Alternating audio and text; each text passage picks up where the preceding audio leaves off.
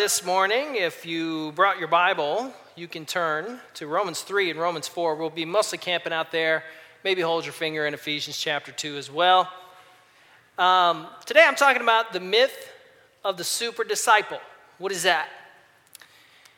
Well, I thought about this a lot this summer on my sabbatical and had a lot of chance, uh, had a lot of opportunity to think, a lot of opportunity to write. This is actually a book um, that I'm sort of putting together and it really is addressing this idea that there really is this sort of two level view of Christianity. There's the super saints over here who've really got it all together, and then the rest of us, well, we're just saved by grace and faith, right? You guys know what hero empathy is? Hero empathy? I discovered this this summer. Hero empathy is a plot device. It's a device where, um, you know, we go in and we watch a movie, we come out and we, we really like the movie. But it's not because the plot was super awesome, it's because we really identified with the main characters in the movie, right? We emotionally empathized with them. That's hero empathy. Hero empathy is why my little boys come home from a superhero movie and strap on their capes and their spider jammies and jump all over the house saving the day, right? It's exactly why uh, my little boys uh, uh, like to pretend that they have been altered at the subatomic level, you know, and now they have superpowers and they have a, a utility belt full of high tech gadgetry, and that's where my iPhone usually goes missing. But it's not just a kid thing. You and I experience that too. You and I experience uh, hero empathy every time, for instance, uh, our favorite team wins the Super Bowl. You know, what do we do? Especially if it's a hometown team you know? If it were like the Vikings, well, that would never happen. But uh, if, um, if it was a hometown team, what would we do? We would jump and high five and celebrate that we won. Yeah, we didn't win anything. We didn't win anything. We sat around on the couch, right? We sat on the couch and enjoyed an array of snacks and only got up on occasion to reload our plate and go to the restroom. That's what we did. We didn't show up to training camp and kill ourselves in the gym and catch 100 passes a day dodging human freight trains. We are living through our heroes. We are vicariously letting them stand on our shoulders and be the Captain Awesomes that we cannot be. And so that experience actually comes into our Christian experience as well. Some, some people approach the Christian life that way. They look at me, well, not me, but they look at like Pastor Brian as like this super saint, this super spiritual guy, right? And it's enough for someone to know the Bible. At least somebody's praying. I'm glad somebody's doing it, doing that discipleship thing. But we cannot live through our super spiritual heroes. We cannot live through super disciples, and we cannot live through other people. That is discipleship by proxy. And Jesus has not called us to discipleship by proxy, He has called us to discipleship, to follow Him. And that's what I kind of want to talk about today. Um, as the pastor of discipleship here, I often hear the, the term discipled believers. I hear it in this context. When are all these believers these new converts going to get discipled? And I understand that's a very well meaning question. The question really is, is man, when are we going to take all these uh, sort of new, new people that come up out of the ba- waters of baptism and take them through a program that's really going to help them know the Bible? I'm all for that. That's what my job is here to do. However, what we miss often is that those new believers are already disciples. When Jesus told the apostles, Go and make disciples of the nations, he told them to do two things, There's two, two criteria on the list. Go and baptize them in the name of the Father, the Son, and the Holy Spirit. In other words, bring them through conversion, through spirit baptism, into the community of faith. That's what that's about. And teach them to obey all that I have commanded you. That's the second part of it. So the second part of it is about learning to obey all of, all of what Jesus has commanded. We're going to focus on the grace piece today. We're going to look at how a person enters a life of discipleship and what exactly that means and what it doesn't mean. If you're following along in your outline, I just wanted to uh, kind of give you a heads up. You could jot this down just in the margin or something. What is a disciple? A disciple is a believer. That's basically it. A disciple is a believer. Now, in the first century world, we get confused because it was used in basically three different ways in the New Testament. A disciple could be an apprentice. If you were a disciple of a scribe, you were learning to become someday a scribe. That scribe is going to say, Yes, you've met the criteria. I'm turning you loose. Now you're the lawyer, you're uh, the, uh, the legal expert. So we use it in the sense of apprentice, and Jesus did use it in the sense with his disciples. They were to apprentice with him, but they weren't apprentices in the technical sense because an apprentice someday wants to become the master. He someday wants to become the leader. And Jesus put the kibosh on that for the disciples. He said, You will only ever be my disciples. You will never gain disciples for yourself. You will only gain disciples for me. So they were apprentices, but permanently. The second way in which it's used in the New Testament is this idea of a, a disciple as a leader in training. Absolutely true. Matthew chapter 10, that's for sure. They were disciples who were leaders in training, and that's an appropriate way to use the term. But the third way in which it was used is in the book of Acts, where it says, And all the believers were gathered together, and the disciples did thus and so. So the word believer and disciple are interchangeable in the book of Acts so by the time we get to the book of Acts and the Holy Spirit is poured out on God's people, those two terms are interchangeable. If you are a believer, you are a disciple. And the way you come into the faith is by grace. Look at this passage in Ephesians 2 8 and 9. Here's what it says Paul says, For it is by grace you have been saved through faith. And this is not of yourselves, it is the gift of God, not by works, so that no one can brag about it. Well, if someone gives you a gift, you can't brag that you earned it, right? There's some things about grace that we need to learn by looking at its opposite or looking at what it, not, what it is not. On your outline, number one there is grace is not payment for a pious life. Grace is not payment for a pious life. If grace could be earned, Paul says in Romans chapter 4, verses 1 through 5, if it could be earned, then it wouldn't be grace. It wouldn't be a gift, right? It would be wages for services rendered. And he uses Abraham. See, the Jews were big on Moses, and Moses gave them the Torah, the law. And the law had all this stuff in it, they had to do it. And Paul comes to these Jewish Christians in Rome and he says, Actually, you need to go before Moses. The promise starts with Abraham. And God gave him a promise, and Abraham was justified before God. That is to say, Abraham was made right in God's sight by faith faith in a promise. It was obedient faith, but it was faith nonetheless to a promise or faith in a promise. So it's not something, it's not that Abraham earned this as a paycheck. This wasn't wages earned.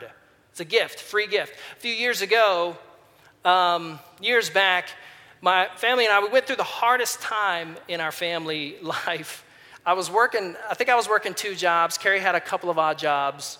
And I ended up having to go to the food bank once or twice a week just to keep our family alive. And it was really difficult, especially for a hard charger like me. Man, I'm a workaholic. I have like three or five jobs. I, don't know how many jobs I have, but uh, I, I, I work really hard. And I value hard work.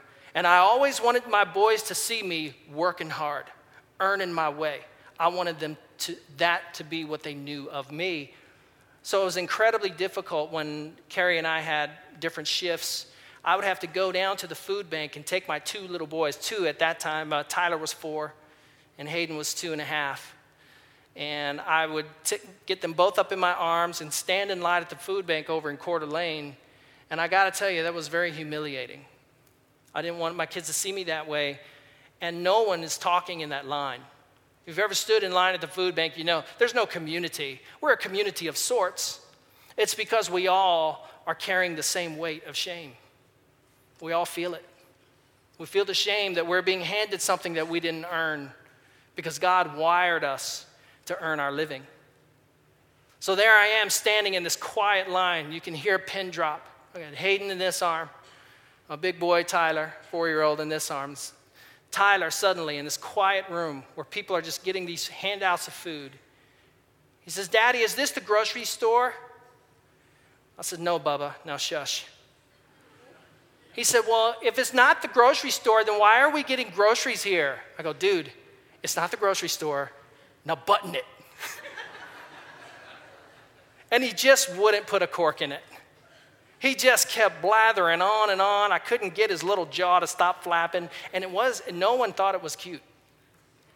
The more he talked, the more we all just felt the weight of shame. It was a horrible experience. In fact, I sweat really easy. Guys who know me, you know I sweat really easy. And so it just triggered beads of sweat rolling down my back. I could feel it rolling down my back and in my eyes, but I didn't want anyone to see me wipe my brow. So I stood in line for 10 minutes going like this because the sweat was just stalking and stinging my eyes, man. When I finally got up to the front, the lady handed me this box, pushed it across the counter. And I took, I put my boys down, I picked up the box, I said, thank you. And I turned around to walk out the door, and Tyler said, Daddy, you didn't pay for your groceries and he wouldn't move. he would just stood there. He wouldn't go until I paid for the groceries. So the lady helped me out with him. I got out in the car and I strapped him in the back seat and I put the box in the front seat. And I sat there and before I turned the key, I just busted into tears.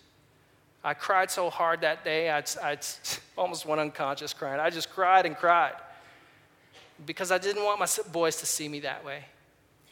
And at no point ever, ever standing in that line did it ever occur to me that I was take, to take credit for what was being handed me. At no point, because it was a handout, plain and simple. I didn't earn it because I was the best line stander. I didn't earn it because of my intellectual prowess or because I had a college degree. I didn't earn it for any other reason.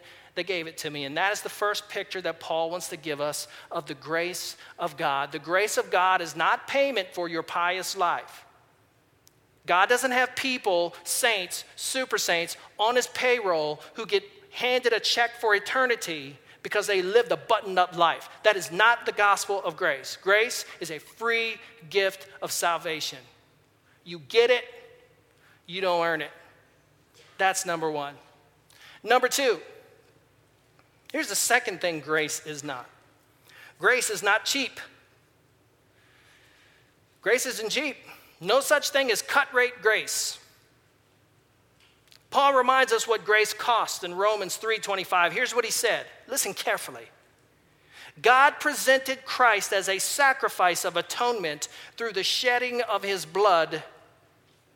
I'll read it again. God presented Christ Jesus as a sacrifice of atonement through the shedding of his blood. We almost don't even see it anymore because it's just become a religious thing. But back in the first century world, when Paul is writing this and the pastor at the Romans church is reading this to the congregation, they all know exactly what Paul is talking about. He is talking about a man hanging on a cross, wrecked, being tortured to death for you and me. God paid the price for your salvation of the death of his son. And it wasn't just the death of Jesus as a sacrifice of atonement, it wasn't just that. It was the fact that Jesus, according to Philippians chapter 2, humiliated himself, the God, the resplendent, transcendent God of glory, the God who existed before time began, who called the worlds into existence. This God is found in appearance as a man. And he humbles himself to our process, which is the process of death. You live, you die. And then he goes one step further. He humbles himself to the point of being crucified on a cross by evil men. Grace cost God the incarnation, it cost Jesus everything. Grace is not cheap. Dietrich Bonhoeffer, the famous protester of the Nazi war, a German theologian, famously stated this. He said, Cheap grace is grace without discipleship. It is grace without the cross. It is grace without Jesus, living and incarnate. Cut rate grace, cheap grace, just views God as a doting old grandfather who doesn't have children that he purchased and bought. He has a bunch of grandkids. And you know how grand, grandkids are, or grand, grandfathers are. I didn't say this in the first service because Kurt was in here, but you know how they are. Those grandpas. They just love to lavish their grandkids with stuff, and then you send them home, right? You get them all sugared up and spoiled, and then you send them back to mom and dad's house. But the Heavenly Father is not a big grandpa in heaven who has a bunch of grandkids who lavishes his children with gifts and allows them to remain indulgent, spoiled little terrors. That is not the grace of Scripture. And that is not the God of Scripture. That's not Paul's grace. Paul's God, Paul's grace, is the God who comes to earth and pays the price for your eternity so that you could spend eternity with God. It ain't cheap. And if you want the cheap grace, if you want the cheap Jesus, you don't get the real Jesus. That's the message. Number three, grace isn't merely a status update, but a change of capacity. Grace isn't just a change of your status. Everybody, take your smartphones out. Take them out. Don't turn them on. We'll get mad at you for letting it beep. And uh, how many of you guys have a little Facebook app on your smartphone? You guys got that? Yeah, I got one. You could put uh, right now, just if you if you think of it, change your status to forgiven by grace. That's cool, huh? Well, that partly is it actually. It partly is that God has changed your status. It's partly that God has brought you from the kingdom of darkness to the kingdom of light. You are no longer a sinner saved by grace. You're a saint, which means holy one. You're a person that God has brought into the kingdom of his son. You're forgiven by grace. But it's not just a status update, it's a change of your capacity, it's a change of your potential. God begins to actualize your potential on the day you get saved want to ex- ex- explain this a little bit better. Uh, before his untimely death due to pancreatic cancer, Steve Jobs gave a famous speech to Stanford University, it was his last one. In fact, let me tell you what my pe- pet peeve is about Steve Jobs. He's dead now, so I can say this. Um, this is just my pet peeve. Now, I'm an Apple guy, I use all Apple products. I don't use any PC. I, I, apologize. I'm not a PC person. I don't like them. Brian is like, Brian had all Mac products and sold them because he hates them. But, uh, but I love the iPhone, the iPad, and, the, and my MacBook Pro. I mean, I just use Apple products. So I'm very grateful that this crazy genius brought all these wonderful products to our uh, consciousness. It's great. But every time I hear anyone talk about Steve Jobs, it's always, well, Steve Jobs just changed the world. No, he didn't. He changed technology for about two years, okay? In about two years, none of us are gonna be using these things. We're gonna be using like our hollow phones that pop up out of our palms or something, you know? like we're gonna be using stuff that we haven't even invented yet. In five years, we won't even remember him. He didn't change jack squat. You want to talk about change in the world? How about a rabbi from backwater Nazareth who dies on a cross and raises from the dead? How about that guy? Talk about changing the world. Even if you're a skeptic and you don't like Jesus, these skeptics still have to write 300, 300 page books on why Jesus isn't God. Well, if it's so self evident, why does it require a 300 page book? Anyway, okay, my rant's over. But Steve Jobs gave a great speech. It was an awesome speech at Stanford University, and he had this killer line in it. Steve Jobs had thought a lot about eternity. Now, as a Buddhist, he did not have a personal doctrine of heaven because Buddhists don't believe in heaven, but he started to think about heaven. It's amazing to me the closer we get to death's door, the more we think about the things that are fundamental to the human experience. And here's what he said in the speech. First of all, it had a lot of applause lines. You know, a lot of good stuff in it. Connect the dots, he said. I thought that was great. Connect the dots. Follow your dream, he said. Awesome. Find what you love. Cool. I like that. Then he said it. It was a jarring statement that most of us weren't privy to. It gave us a window into his inner world, and that's when he said it. He said this Remembering that I'll be dead soon is the most important tool I've ever encountered to help me make the big choices in life. No one wants to die, he said. Even people who want to go to heaven don't want to die to get there. And yet, death is the destination we all share. And Jobs had achieved it all wealth, success. He was even a success in his family life. He had every thing, but he couldn't get away from the one thing that you and I, everyone, no matter what your status in life is, we all have an appointment with eternity. And he was right about that. He was right about that. That insight I thought was great. And I have seen men over the years, not, not as much as others, particularly people who work in the medical field, but I have seen people over the years who have died without Christ if you're a pastor or a former pastor, you know what this is like. It's a horrific experience. When you sit by the bedside of a man who literally has misspent his life on his hobbies, on his career, on his vacation, all of those things are a good thing. Every one of those things are good, especially redeemed in Christ. But to not give one thought about your eternity, to not think a single day about standing before God and giving an account for your life. And to sit by the bedside of a man who has misspent his life, who has only ever lived for this world, go kicking and screaming into the next world, it is a dreadful, horrible thing to watch.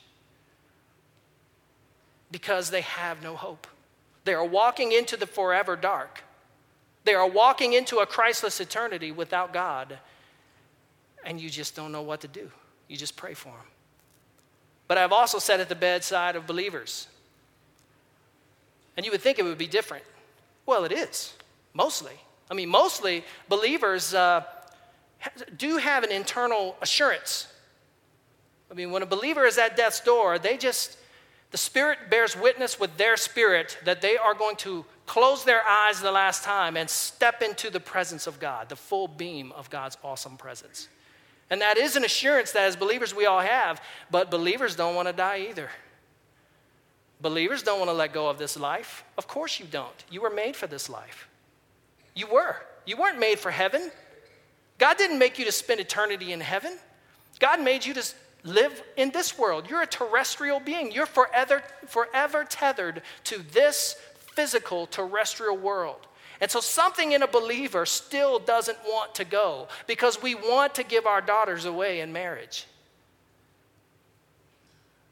And we want to give advice to our sons, our sons who are getting old and, and, and having kids.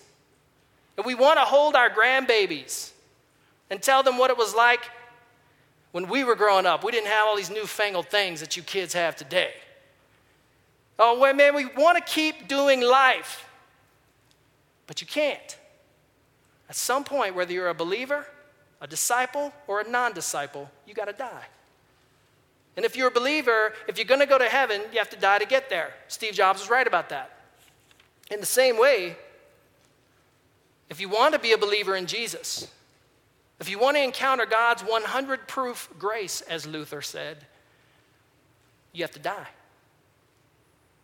Coming to faith in Jesus is not about you and I just getting lavished with every gift that God ever wanted to give us. It isn't Christmas every morning. That is, that is pie in the sky. Coming to faith in Jesus is coming to a point of dying to you, it's death to self. Now, normally we associate death to self to Christian maturity. Man, I gotta die to that habit that, that, that smoking habit, well, if you're Pastor Matt, I, some other habit. Um, you know, that, uh, that cursing habit, that was my habit. That's the habit I had to break. So I had to die to my, to my filthy language because I could let it fly, man. I have to die to that. Well, we typically think of death to self as a Christian maturity thing, but it's not just a Christian maturity thing. When you come to faith in Jesus and you experience the grace of Almighty God, you experience a severing of an old relationship. You are dead to your sin. Look how Paul says it in Romans chapter 6. He says, What shall we say then? Shall we go on sinning so that grace may increase? Are you crazy? That's what the Greek means there. By no means, he says, we are those who have died to sin. How can we live on it in, in on it any longer? Or don't you know that, we, uh, that all of us who were baptized into Christ Jesus were baptized into his death?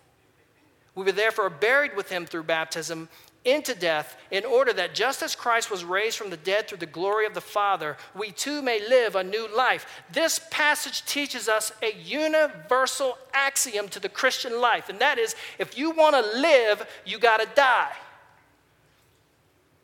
You want Jesus' life? you embrace his death. Death on a cross.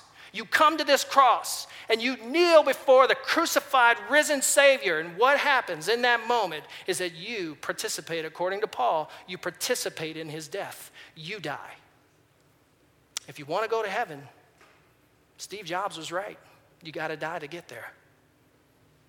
If you want God's grace, you have to experience this death. And in case the Romans were duped into thinking that grace was now a permit for them to do anything they want, for profligacy, they had another thing coming. N.T. Wright put it this way He said, We could cope, the whole world could cope. With a Jesus who ultimately remains a very nice idea in the minds of disciples. But the world cannot cope, he said, with a Jesus who comes out of the tomb and plants his resurrection life right in the middle of this one. So, your defining orientation as a believer is you're dead. You're dead to yourself, you're dead to your old life, and all things have been made new. You're a new be- believer. And this is why grace is not just a change of your status, grace is a change of your capacity. It's a change of God's ability to make you the disciple that He envisions you to be. So here's some things I just kind of came up with these. But here's some things I think that you and I died to. We died to our need to always be right at the expense of loving Christ like relationships. How many relationships have been trashed? How many relationships have been just done away with? because people refuse, they just refuse to be in relationship in a loving, Christ like, self sacrificing way. How many of those relationships torched? Because the person had to be right. I'm right. Well, maybe you are right, but there's a higher value here in the kingdom. We've also died to our selfish need to to bail on people just because a marriage gets hard. We deal with this all the time at East Point. If I had a nickel for every time somebody came into Brian's office and bailed on a marriage because it got too hard, I'd be a rich pastor. I'd be one of those TV guys. It'd be awesome for like a month. But God hasn't called you to bail on a marriage. God hasn't called you to bail on a relationship or a ministry just because things get hard. It's called discipleship. The word discipline is in the word discipleship. Yeah, it's hard. That's, that's your life in Christ. It's hard, but it's doable hard, it's not destructive hard. We've died to our lust and our self indulgences and addictions. Addictions that we have allowed to control us until they have put us in a self made hell. I see some people dealing with addiction, and it just breaks my heart because they have put themselves in a prison, a prison of addiction. You've died to your false belief systems. We all have them. Think about your, uh, the worst false belief system you have right now. Go ahead, think about it. What is it? Yeah, see, you're not thinking about it because you don't know you have it. you don't know you have it. It's like a fish in water. He doesn't know what water is.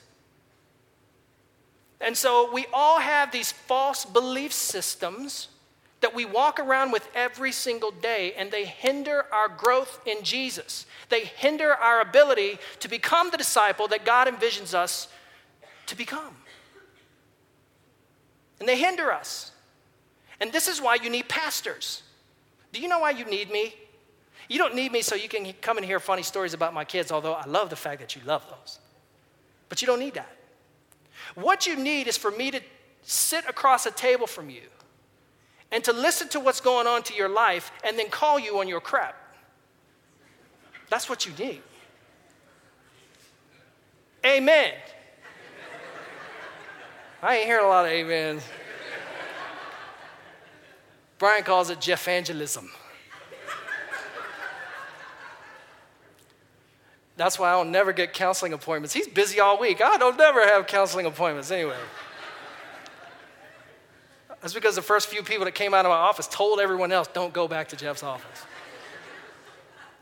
But I'm not joking, man. That is what you need. What you need is for somebody to sit across a table or a living room or come to my office. It's so comfortable. You would love it in there. I have books. I have nice you know, uh, it's really comfortable. I'll make you a latte. We can sit and talk. But at some point in the conversation, I'm going to call you on your crap. I'm going to tell you you're full of it. And I don't mind you telling me that either. You know why? Because you need a coach. I love these NBA coaches that are like this tall.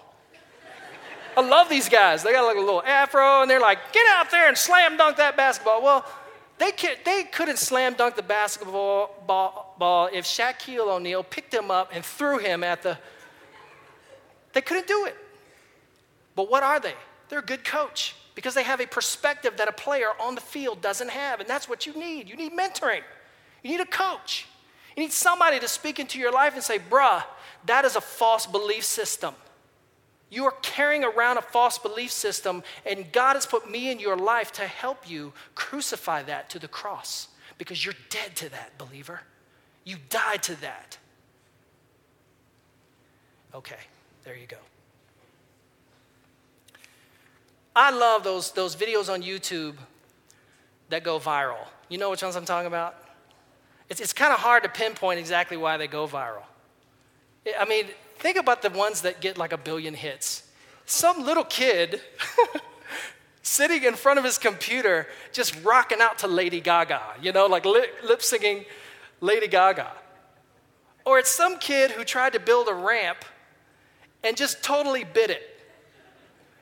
And my, the reason why I think these things go viral is because my theory on this is there's a shared experience. We've all been there.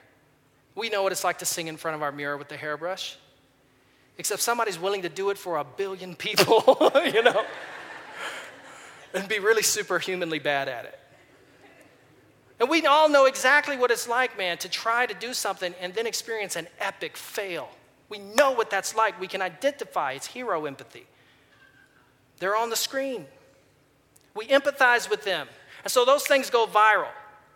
Or there was something in the ancient world, this whole idea of a super disciple, a disciple who's really made it and is awesome.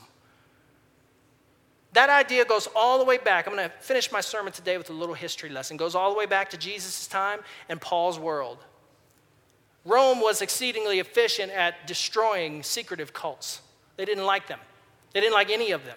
They didn't just not like Christianity, they didn't like anything that wasn't an official uh, religion sanctioned by Rome.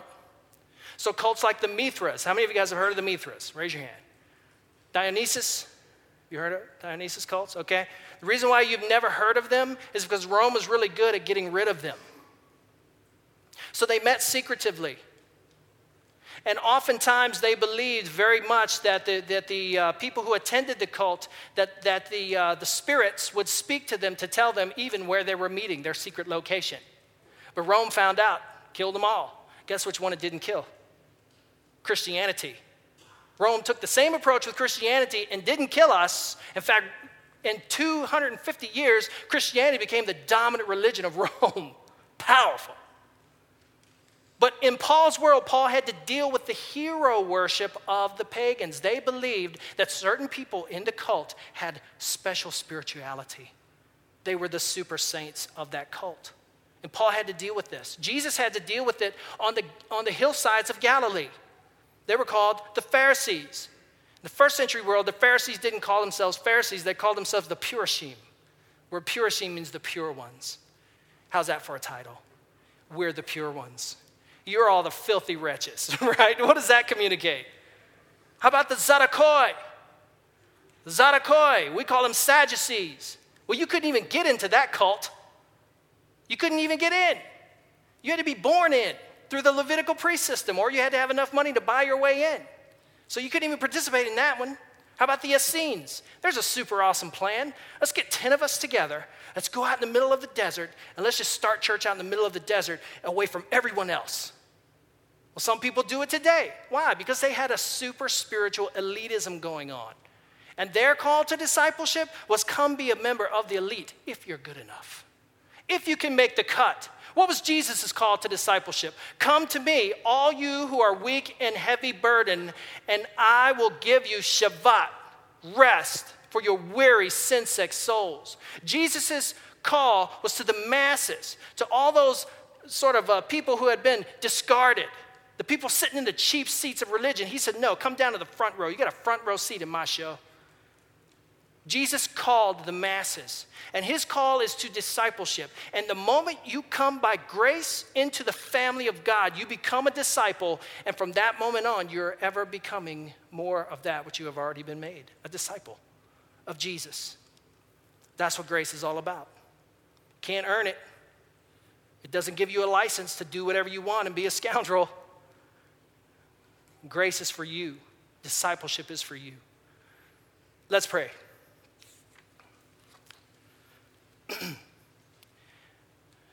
if I could get everyone to close their eyes, just bow your head and close your eyes. If you're here today and you say, Pastor Jeff, I have never heard about that gospel. I've never heard about the gospel of grace. I'm new here, and so I just have never heard explained that way. But I want Jesus' grace. I want to know Jesus by faith in Him alone for salvation. If that's you, will you raise your hand? Can I see you? Okay, all right. Keep them up for a second so I can see them all. Thank you. Thanks. Thank you. Anybody else? Thanks. One more time. Anybody else? You say, Today's it. I know that I don't have to work for my salvation.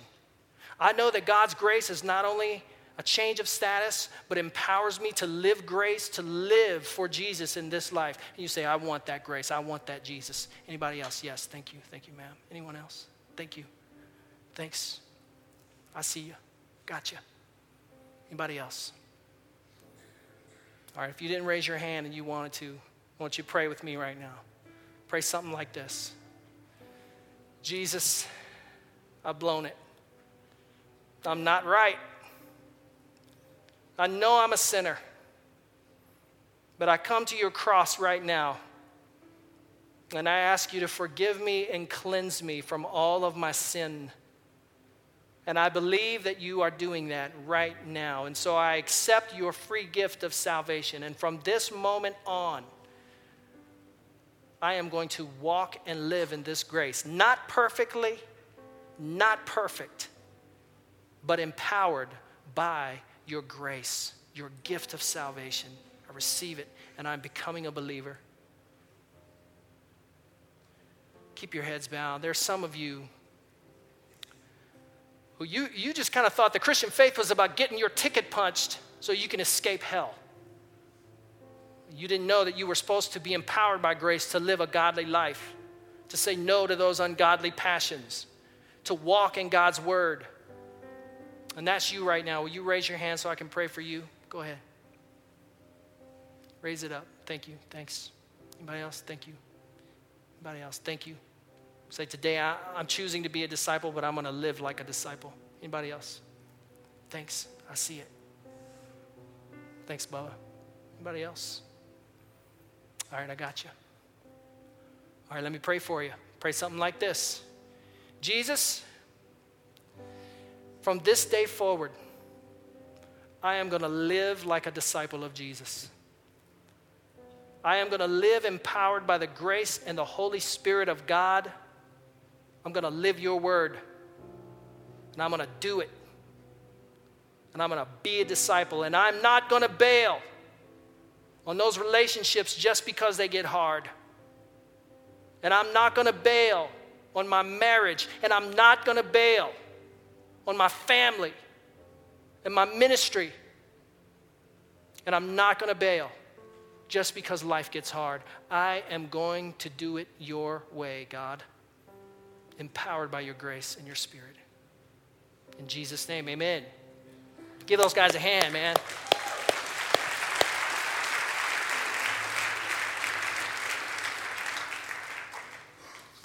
So here's the deal. Uh, this is my sales pitch unabashed, unashamed sales pitch before I sit down. I am kind of like the uh, physical trainer on staff here, except apparently it isn't physical, it's spiritual. And my job is to get you those rock hard spiritual abs that you've always wanted. Yeah, right on. to bring you into a state of spiritual maturity, growing in your spiritual maturity. People ask me all the time, why do we run so much, so many programs and things during the fall and during the winter and the spring? I do it because I want to give you opportunities to train yourself to be godly, as Paul told Timothy. And we have a lot of those. Paul mentioned some of them. Matthew Journey is probably one of the best, absolutely best things you can get in just because you have to confront Jesus' teachings systematically. It's so powerful. But another one that I wanted to let you know about is this uh, mentoring program that we have called Antioch School of Ministry. Antioch School of Ministry is a college uh, and a graduate school that we are starting here at East Point. And it's for two kinds of people, really three kinds of people. One is for those who are leaders who want to invest more education into their ministry. Two, it's for high capacity servants. It's for a person who says, you know what, I, am a high capacity servant around here. I want to invest in my own education. Uh, these are accredited degrees. We go through uh, Antioch School in Ames, Iowa, which is a fully accredited system.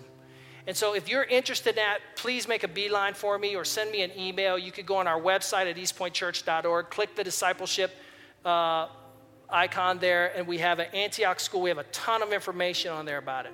But if you want to enroll in that program, it is a tuition based system, but essentially, what you'll be doing is investing in your own discipleship and your own ministry aptitude, and uh, with people like me and Pastor Matt and others being your mentors. And it's a phenomenal opportunity to train yourself in godliness. Awesome opportunity. So you could get a bachelor's in theology or ministry, or a bachelor's in or a master's in uh, theology or ministry, up to a master's of theology. So really cool program. So uh, let's pray. We're going to take the offering and worship one last time. God, Thanks for being here. You promised you would be, and we know you are. We're going to worship by giving of our resources today, and we pray that it would be acceptable in your sight. Amen. Let's sing. If you prayed that prayer today, you need to go back and find one of these new believer packets. It has a Bible and it explains some things about your salvation and your journey into grace. Also, I want you to come down. You need to do two more things. Come down. I want you to share that with one of our prayer counselors who will be at the front.